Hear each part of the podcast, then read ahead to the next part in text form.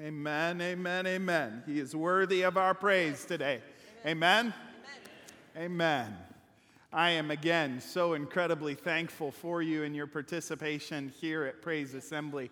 We are into that season where we recognize Jesus Christ's death and look forward to and pay attention to and remember and recognize what it means that Jesus Christ also rose from the dead. Yes. Easter is here in two weeks, so there are a few things that we want to make sure that you know. One, today is the last day to sign up for baptism on Easter Sunday. We are excited to celebrate baptisms with people that day. So if you have not had a chance to follow the Lord in water baptism and you'd like to do it two weeks from today, please sign up today. You can go to the website at praiseassembly.org forward slash sign up and sign up for that right now. Second, our Good Friday service will be again this year on Good Friday. That will be April 19th at 6:30 p.m. That is one of our favorite services of the year, and we want you to join us here for that. So again, that's 6:30 p.m. on April 19th. Our elementary age kiddos will be with us, but we will have childcare for nursery and preschool during that service. So make sure to be here.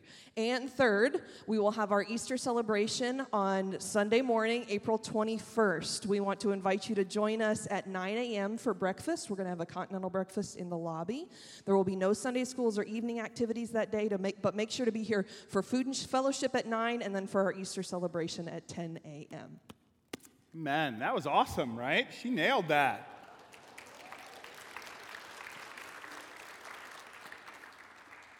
I'm going to ask our ushers to go ahead and come, come forward at this time. We are going to take up the second of these offerings that are about paying down our facilities, but they are also about going beyond paying down our facilities. As much as we want to pay off these facilities and debt, be debt free, that is in order that we might better be able to facilitate our continuing debt of love to our community. And I believe that the Lord has called us to this northeast corner of Springfield, and I believe that He is furthering our heart to that end. If we bury our hearts here by burying our treasure here, I have no doubt that along with that will come great things. And so, thank you so much uh, for your faithful giving already. I believe that there are some we already we had set that we were going to take up four offerings once the the first week of every month, all the way leading up to June. I believe that we're going to pay this up mortgage off in May instead. And so, our goal today is to cross that fifty thousand dollar mark. And so, that's what I'm hoping and expecting and have been praying for, in order that that might set us up for that first week of May to be able to hit the rest of that in order to pay that facility, pay the facility off. And that goal that we're aiming for by that first week of May is about $62,000. So if we cross 50 this year or this month, then it'll set us up for that next one. And so thank you so much for your faithfulness and giving. And those of you who are still waiting for that, uh, uh, even your tax returns, I know some had told me, hey, listen, I haven't been able to give yet because we're waiting for our tax returns. We felt like God told us to give a portion of that. And so um, uh, it, don't worry, we're going to give you another chance through May. If you haven't done your taxes yet, you better get them done because, like, they're due soon. But with that said, we'll be finishing this up in May. I am convinced of that. And the sooner we pay it off, if we can pay it off before summer, that just better helps us to be able to um, uh, facilitate ministry here at Praise Assembly. And so thank you so much for that. Let's pray over this, and then I'm going to ask our ushers to go ahead and serve. Father, we do just again give glory to your name.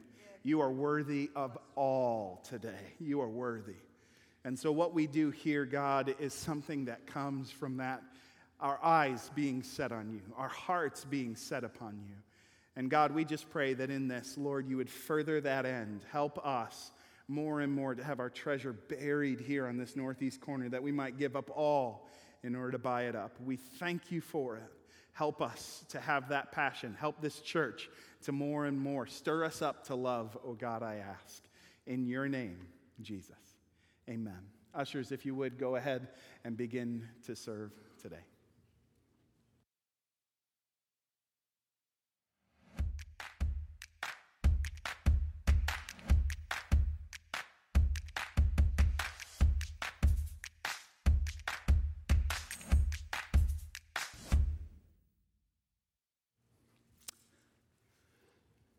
All right.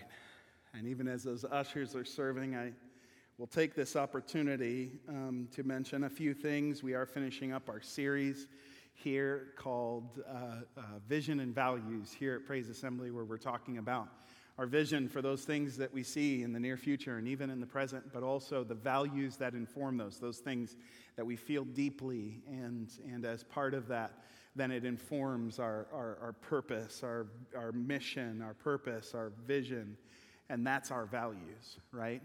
Um, but even as we're doing that, uh, I do want to just mention I told you previously that we were going to be ending where we should have begun. And I'm I, really, truly, you'll see what I mean by that in just a moment. We should have begun with that which we're starting or we're speaking, I'm speaking on today. But with that said, I wouldn't change a thing. Uh, this last week, I have received um,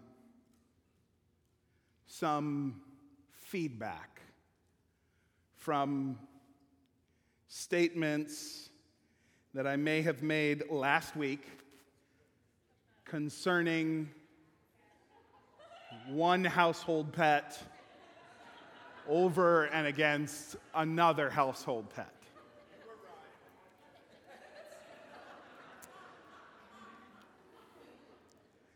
So, having received that feedback, and the theology of cats and dogs notwithstanding, I do feel as if an apology would be of value here. So, this week, I spent minutes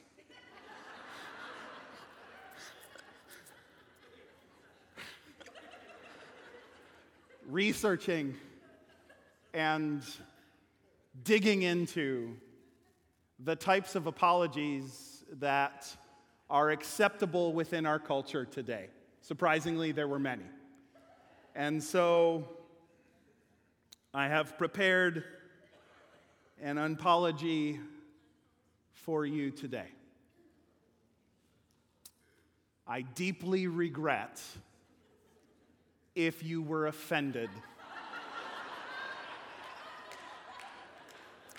by any statements I may or may not have made in the past concerning any beloved household pets. Said statements would not be representative of the values of Praise Assembly. There is no established policy here on the matter. And they do not speak to who I am today. Okay?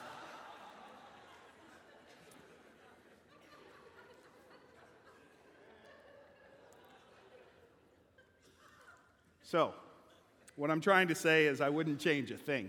Going back on this series, wouldn't change a thing.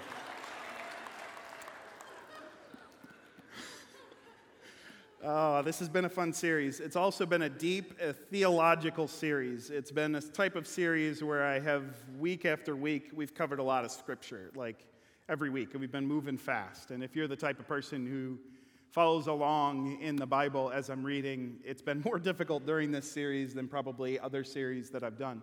Often, my preference and, and my typical style is to dive into one scripture, pinpoint, and see what that scripture has to speak to us today.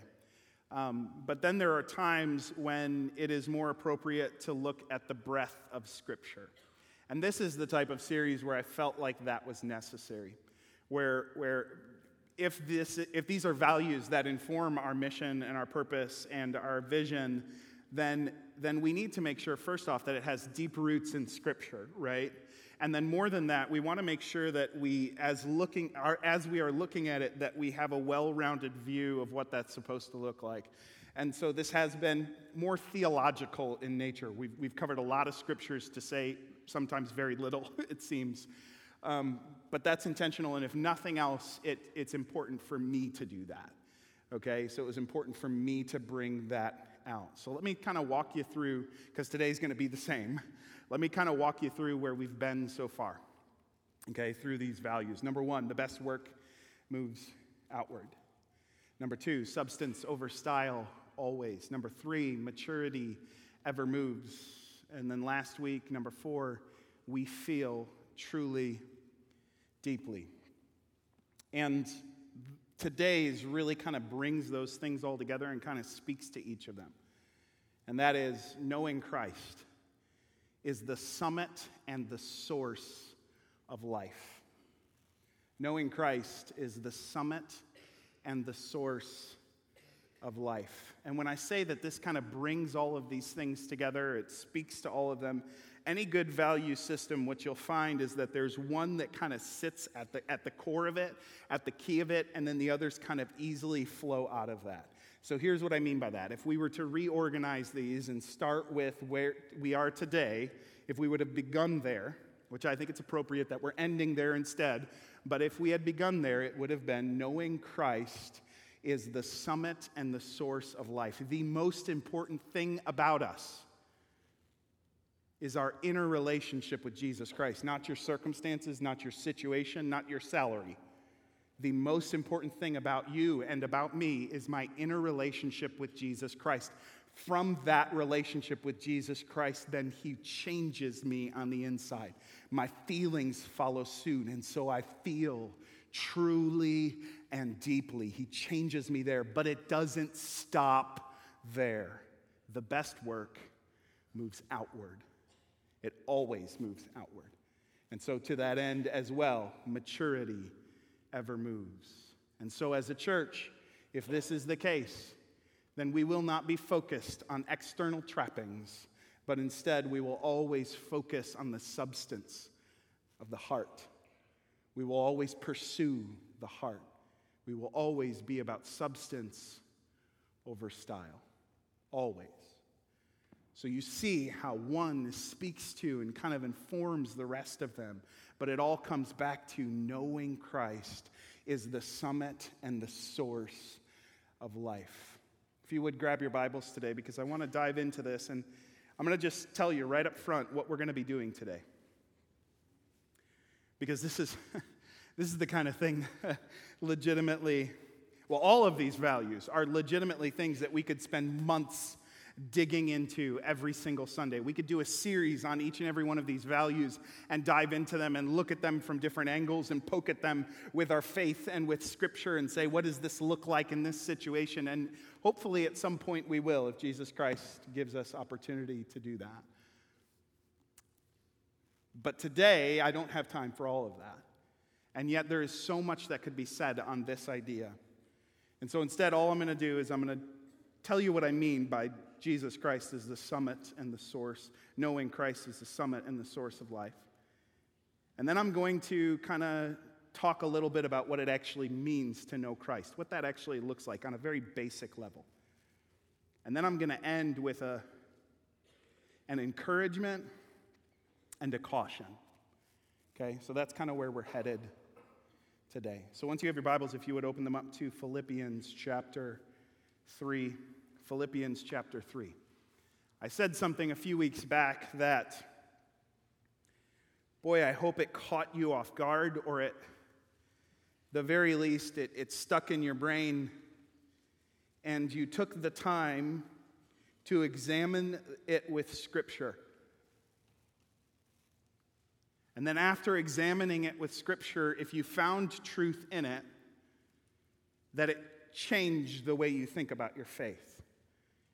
Because whether you recognize it or not, it was a deep theological statement that a lot of times I think we miss.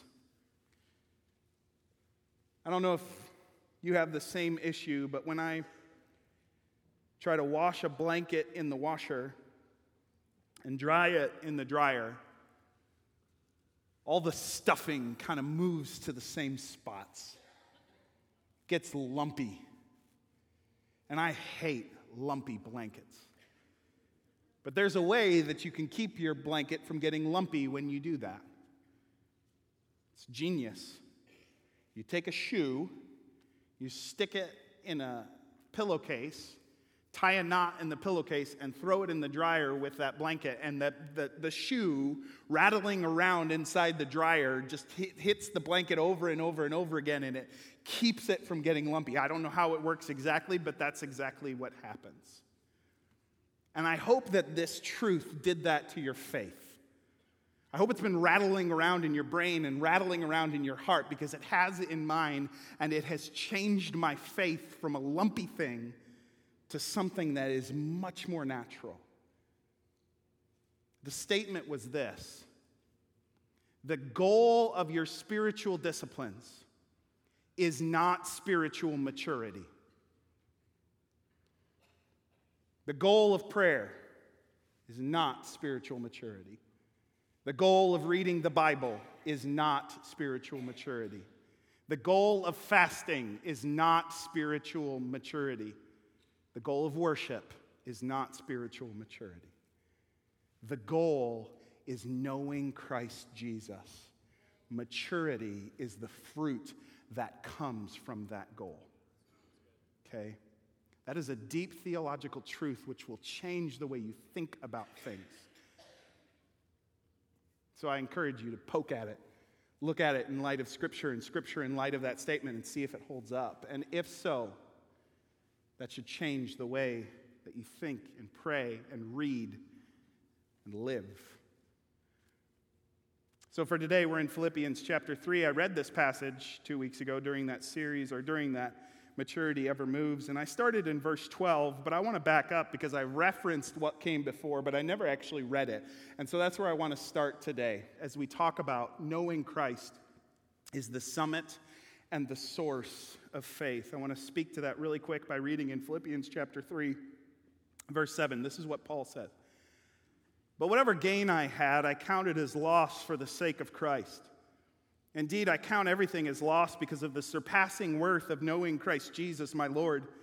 For his sake, I have suffered the loss of all things and count them as rubbish in order that I may gain Christ and be found in him, not having a righteousness of my own that comes from the faith, but that which comes through faith in Christ, the righteousness from God that depends on faith that I may know him in the power of his resurrection and may share in his sufferings, becoming like him in death, that by any means possible I may attain the resurrection from the dead. Not that I have already obtained this or am already perfect, but I press on to make it my own because Christ Jesus has made me his own. Paul says, I am pressing in. What is he pressing into? He is not pressing into maturity. We know that because down in verse 13, he says, I am mature. Says, All of us who are mature ought to think this way. So he is not pressing into maturity. He is also not pressing into perfection because in verse 12 it says, Not that I have already obtained this or am already perfect. He is not pressing towards perfection. What then is he pressing into? Well, it says right in verse 10 that I may know him and the power of his resurrection. That's it. For Paul, he says, I do not yet know him the way I want to, and I will press ever into knowing him more. And he says, anything that does not serve that end, anything that otherwise I would have called awesome, but now I look at in light of the idea of knowing him, if it's anything that doesn't serve that end, verse uh, 9. Let me get back there. Verse 9 verse 8 Indeed, I count everything as loss because of the surpassing worth of knowing Christ Jesus, my Lord. What is he pressing into? What is he casting all things off and calling them rugged rubbish for? In order that I might know Christ and the power of his resurrection, that I might know him more and more.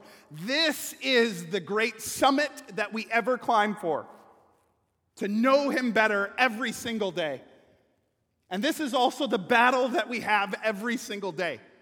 I know because I had it this morning on my way in. I'm driving, and the enemy would come to me and keep my mind off of Christ and throw distractions into my mind. And I had to battle against him in order to know Christ afresh and anew today. Every single day, this is the battleground. Will I know Christ? 2 Corinthians chapter 4 verse 4 Paul says that this is what Satan seeks to do. In their case, the God of this world has blinded the minds of unbelievers to keep them from seeing the light of the gospel of the glory of Christ, who is the image of God. This is where the enemy fights his battle. Do you know Christ? Truly, do you know him? And do you know him today? Do you know him afresh and anew today? Because the enemy would seek to fight that battle against you. This is our struggle. This is our front. This is where the battleground is. And if we think it's any other place, then the enemy has already won. If we think that we battle him around sin, that is because he has moved us off of what is truly important, which is knowing Christ Jesus our Lord. And why would he get you to sin? But that you might not know Christ. So if you think the battle is over sin, it's not. Your battle is over knowing Christ Jesus, your Lord. Know him. Know him. It's the grand summit. And any lesser aim is not worth it. Because if you aim for Christ, you get all else. If you aim for something lesser, you miss Christ. So aim for Christ. Know him. This is the grand summit we will ever climb.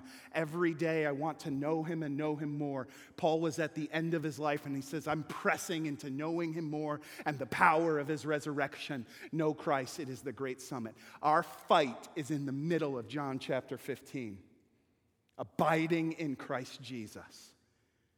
And he says, and this is beautiful, what a promise, that as we abide in Christ Jesus, that our maturity is a fruit, that love is a fruit, that joy is a fruit, that peace is a fruit. What are the fruits of the Spirit but fruits?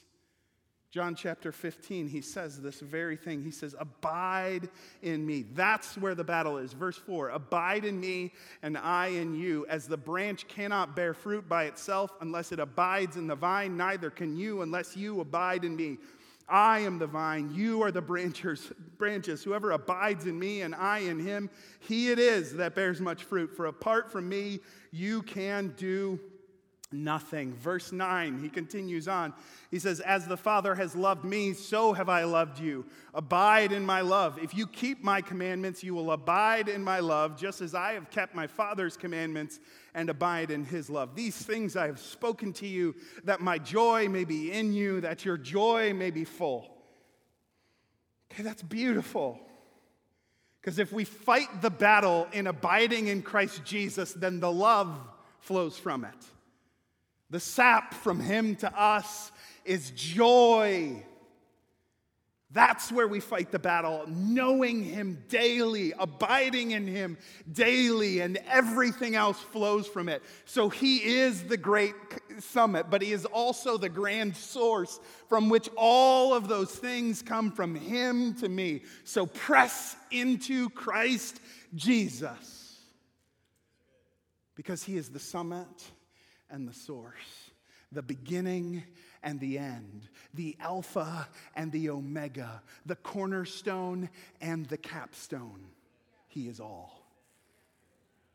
So He is your great summit. Keep striving, keep climbing, keep fighting to know Him more every single day, and all else will flow from Him. He is your source beautiful, but it all comes down to knowing Christ. And what in the world does that look like? Because we use this kind of language regularly, right? It's not about religion, it's about relationship, we say.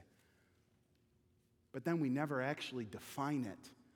What does it look like to know Christ Jesus daily? Well, that alone, we could spend months and years on and never plumb the depths of. But let me give you two very simple things. Two very simple things. Because your experience and my experience is not the disciples' experience. For the disciples, they lived with him and they saw him and they knew him and they touched him. But for you and for me, our experience is different. I have never seen Jesus Christ. I've seen pictures, I've seen portraits, I've seen paintings, but I've never seen Jesus. And Peter talks about this in 1 Peter chapter 1 verse 8. Here's what he says there about our experience.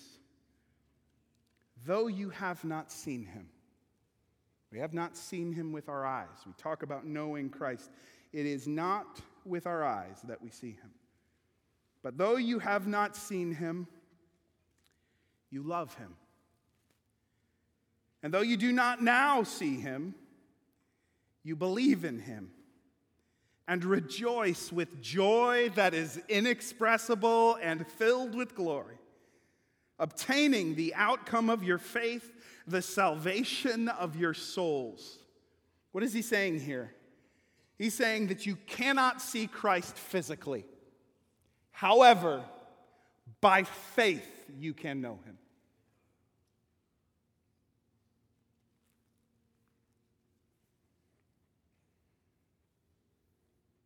Did you know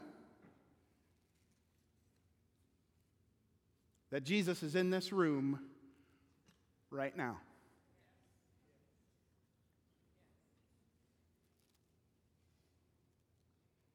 Not figuratively. Not like you would say when a dear friend departs and you would say, Oh, I have them still in my memories and in my heart. Literally. Jesus is in this room right now.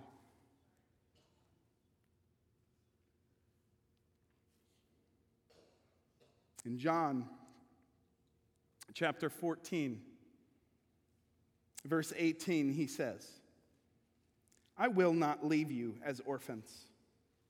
I will come to you. Yet a little while, and the world will see me no more. But you will see me because I live, you also will live. We only see him by faith.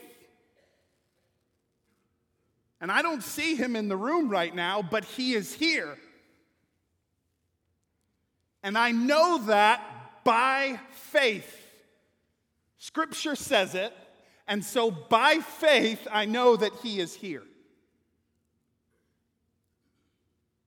Because we can't see him by faith, we believe. And anytime you might seek to know Jesus Christ, you will have to by faith. It will always be by faith. But it is not only by faith, it is by faith through the Holy Spirit. Because just backing up a few verses, verse 15 If you love me, you will keep my commandments.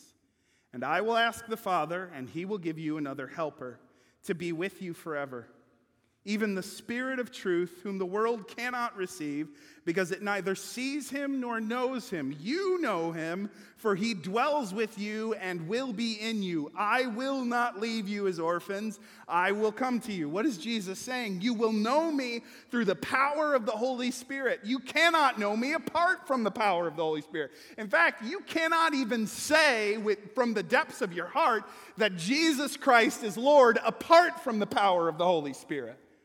So you will know him by faith. You will see him by faith through the Holy Spirit. In, in the next chapter, verse 26, it says, But when the Helper comes, what's he going to do? Whom I, tell uh, whom I will send to you from the Father, the Spirit of truth who proceeds from the Father, he will bear witness about me. The only way we will ever know Christ Jesus is through the power of the Holy Spirit. So it is by faith through the Spirit that we will know Christ Jesus.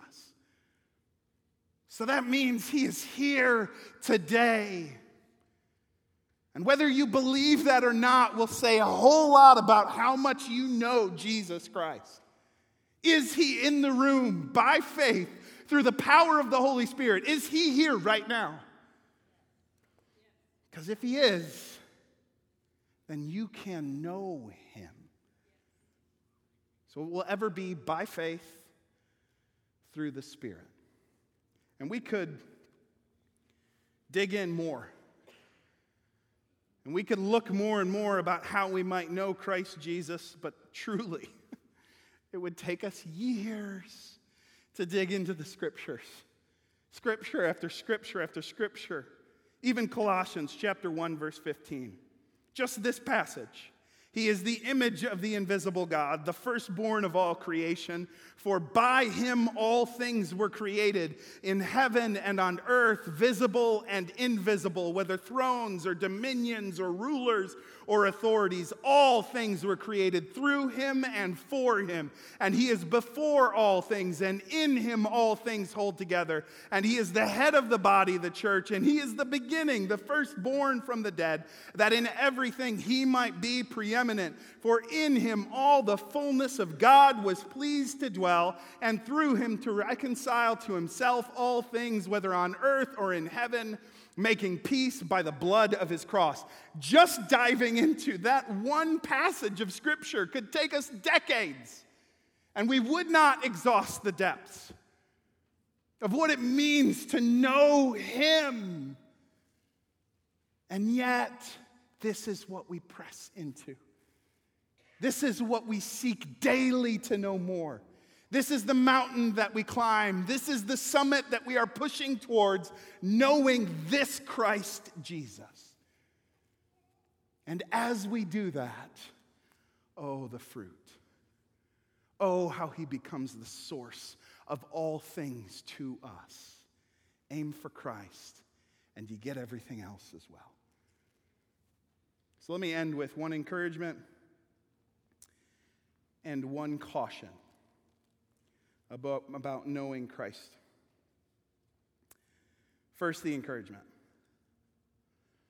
Um, if you would say, How do I actually know Christ Jesus?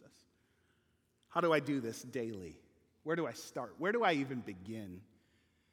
That's a really good question. I would say begin in Hebrews chapter 3, verse 1, which says, Therefore, holy brothers, you who share in a heavenly calling. So we know who this is talking to. The writer here is talking to believers because he says, Therefore, holy brothers, and you who share in a heavenly calling. And he says to them, Consider Jesus. Consider Jesus. The word consider Jesus here is not like Consider a Snickers bar or a Milky Way bar. It is not a word that's like up, down, make a decision. Let me consider it quickly. The word consider here is the same word that's used in James chapter 1 verse 23 where James is talking and he talks about a man who looks intently into a mirror. And the word look intently is this same word consider Jesus. And he says there that he looks intently in the mirror, he examines his face and after he examines his face he turns around and he walks away and he forgets what he looked like. Here, this is that same word consider Jesus. Look intently into him, examine him, think and realize and work on it until you know him as good as you possibly can. Consider Jesus. And in 1 Samuel chapter 3 verse 21 it actually says that the Lord revealed himself to Samuel through the word of the Lord. So where do you begin? Oh, consider Jesus. Look into scriptures you will never know a Christ Jesus who is not the Christ Jesus who is in Scripture. So know him here. Consider him here. Why do you read your Bible? It should be to know Christ Jesus. And yet, it is possible to look into scriptures and know scriptures really, really well and not know Christ Jesus. Because Jesus said that to the religious leaders in John chapter 5, verse 39 and 40. He said, Listen, you know these things. You know them better than anybody else, and yet you've missed the fact that the scriptures are all about me. They all point to me. You've missed it.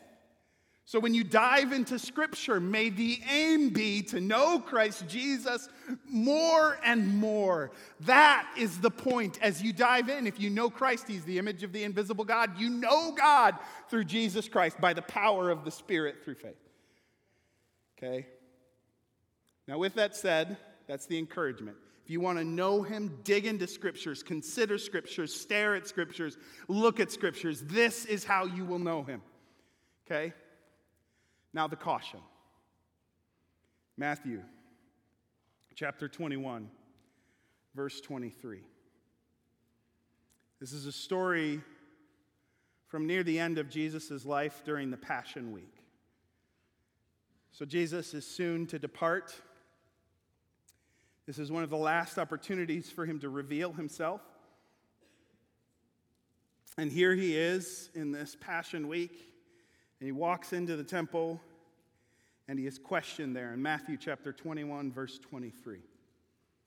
Here's what it says And when he entered the temple, the chief priests and the elders of the people came up to him as he was teaching and said, By what authority are you doing these things? And who gave you this authority? And Jesus answered them, I also will ask you one question, and if you tell me the answer, then I also will tell you by what authority I do these things. The baptism of John. From where did it come? From heaven or from man? And they discussed it among themselves, saying, If we say from heaven, he will say to us, Why then did you not believe him? But if we say from man, we are afraid of the crowd, for they all hold that John was a prophet. So they answered Jesus, We do not know. And he said to them, Neither will I tell you by what authority I do these things. I used to read this passage and think that it was another example of Jesus' intellectual superiority. Like silly religious leaders, you can't trap Jesus. Silly religious leaders, tricks are for kids. You know? I used to think that it was like they were trying to entrap him and he uses his theological jujitsu on them, you know? That's what I used to think. I don't anymore. In fact, what I think is happening here now is way more profound and, quite honestly, incredibly scary. Let's walk through it. These religious leaders asked Jesus, Show us the authority by which you do these things. Where's it coming from? Who gave it to you? Jesus says, Okay, I'll tell you, but you have to answer a question for me first. Where did John's baptism come from? Was it from God or did he make it up himself? And they say, Oh, hold on a second. Apparently, they circle up, have a little confab, and they go back and forth, and they say, Well, if we say that it's from God, then he'll say, Well, why didn't you listen to him? And, and if we say that it's not, if it was just made up by John, then the crowd will be really unhappy with us. So they come back and tell Jesus, Hey, Jesus, we just don't really know. And Jesus says to them, Fine, I'm not going to tell you by which authority I do this. Now, here's what they don't discuss in that little confab Hey, what do you think? Was John's baptism from God? Or did he make it up himself? That's never even a question in their mind. Instead, it is how will they respond if we say this? And how will they respond if we say this? They are being dishonest in their own minds. They are not even addressing the question. Why? Because the implications are profound for their own faith. So they get slippery in their faith. Oh, well. Because even if they would have come back to Jesus, I wonder how Jesus would have responded if they would have come back to Jesus and said, Jesus, we really think that John really just made it up on his own. Because that's what they really, truly, apparently believe. But when Jesus asks them the question, they won't even address it because they're afraid of the implications. So they get slippery in their own thoughts and they start trying to slip around the question. And here's what absolutely scares me about it. What does Jesus say in response? Well, neither will I reveal to you by whose authority I am doing this. I will not reveal myself to you. I am convinced of the fact that the greatest obstacle to knowing Christ Jesus individually is a slippery mind that every time he tries to tell us something, we slip away from it. And as soon as our thoughts and our minds get slippery, then our faith gets slippery as well. This is why Peter said in 2 Peter, when he said, I'm going to die soon, and when I do, I, am not going to have an opportunity to tell you anything more. So here's what I'm going to do I'm going to take this opportunity to remind you of the things that you already know in order to stir up a sincere mind in you. And Paul says to Timothy in 1 Timothy chapter 1, verse 5, that the aim of our charge is a, a love that issues from a pure heart and a good conscience, and what? A sincere faith, a faith that doesn't, when, when the implications are uncomfortable, slips away from it.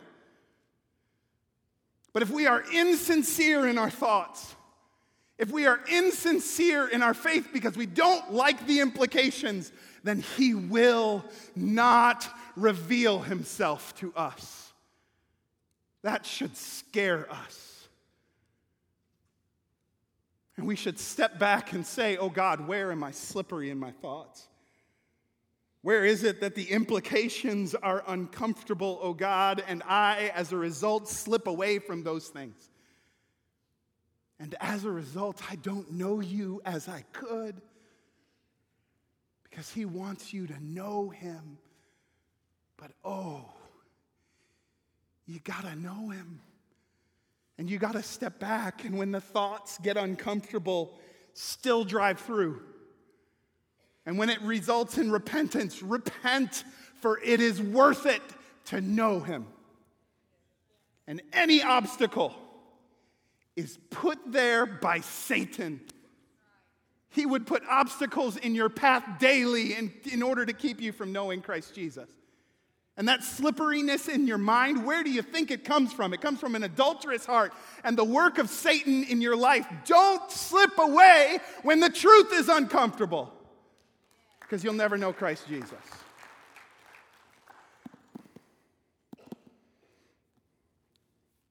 Know Jesus. It's the summit, and it's the source. And there's so much more we could say about this. I could tell you about how very clearly Scripture talks about how you will never know Christ Jesus like you will know Christ Jesus in the midst of your suffering. We could talk for hours on that. Or how you will never be closer to Him than you will be in your weakest moment, because when you are weak, then His strength is made perfect. We could talk for hours about that. But I cannot say it better then Eugene Peterson said it. In Matthew chapter 11, verse 28 and 29, when he said, Are you tired? Worn out? Burned out on religion? Come to me. Get away with me and you will recover your life. I will show you how to take a real rest. Walk with me and work with me. Watch how I do it. Learn the unforced rhythms of grace. I will never lay anything heavy or ill fitting on you. Keep company with me, and you'll learn to live freely and lightly. I could not say it better than that. It's the best picture of what it looks like to know Christ Jesus. I think it's beautiful. So, because I can't say it any better than that, I'll talk of something else.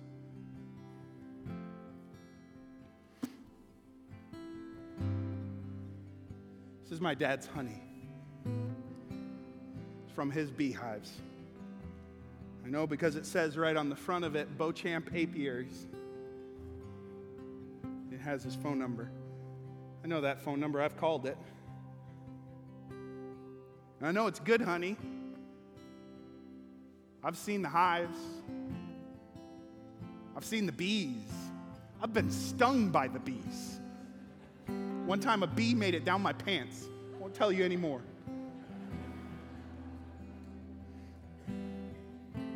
And I know it's good honey. I know because of the color.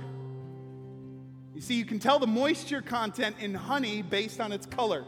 So, this color, it's a low moisture content. This is good honey. You can also tell because when you turn it upside down, it takes a little while for that bubble to reach the top. I know also that it's raw honey. This is not pasteurized. You tell for several reasons. One of which is if you look at the very bottom, there's crystallized honey on the bottom. That's how you know it's unpasteurized. It's never been heated above 139 degrees. This is good honey. You can actually see the part of a bee inside this honey. I can smell this honey, and I can tell you that it smells good. But to know the honey.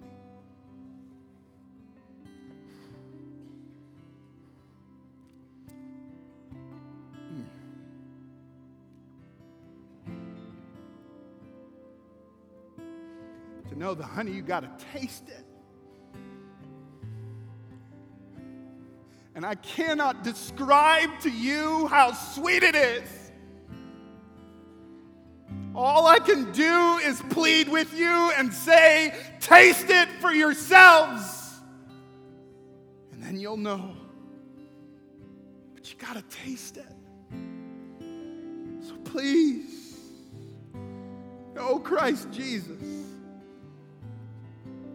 Because there will come a day when you will meet him. And when you do, you do not want that moment to be a surprise. You want to see him and say, I've never seen you before, but I've heard that voice. Oh, I know you. And you are exactly as I thought you would be because I know you. But nobody else can tell you unless you taste and see that He is good. And every day know Him more and press into Him because He is the summit and He is the source. He is the beginning and He is the end. He is the Alpha and He is the Omega. He is the cornerstone and He is the capstone. He is all in all, and only you can know Him. So know Him, taste Him, see that He is good. Because I can't describe it to you. But oh, I want you to taste what I have tasted, to know Him how I know Him. That is worth pressing forward to. That is worth joy in persecution for. That is worth suffering. That is worth weakness in order that I might know Him. It's worth it all. Cast off all that is not Him and press on into Him every single day. And when the enemy comes at you with other things in order to fight against you, knowing Christ Jesus, overcome because it is worth it. Daily climb that hill, daily press into the summit. And that will be for you the source of all that you need. Know Christ. He is your cornerstone, He is your capstone, He is your all in all. And everything else flows from Him. Would you stand with me today?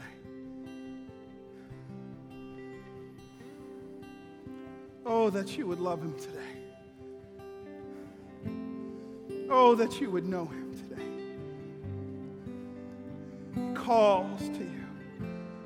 Learn to live freely and lightly. Keep company with me. Know me. He is your cornerstone. Let's worship.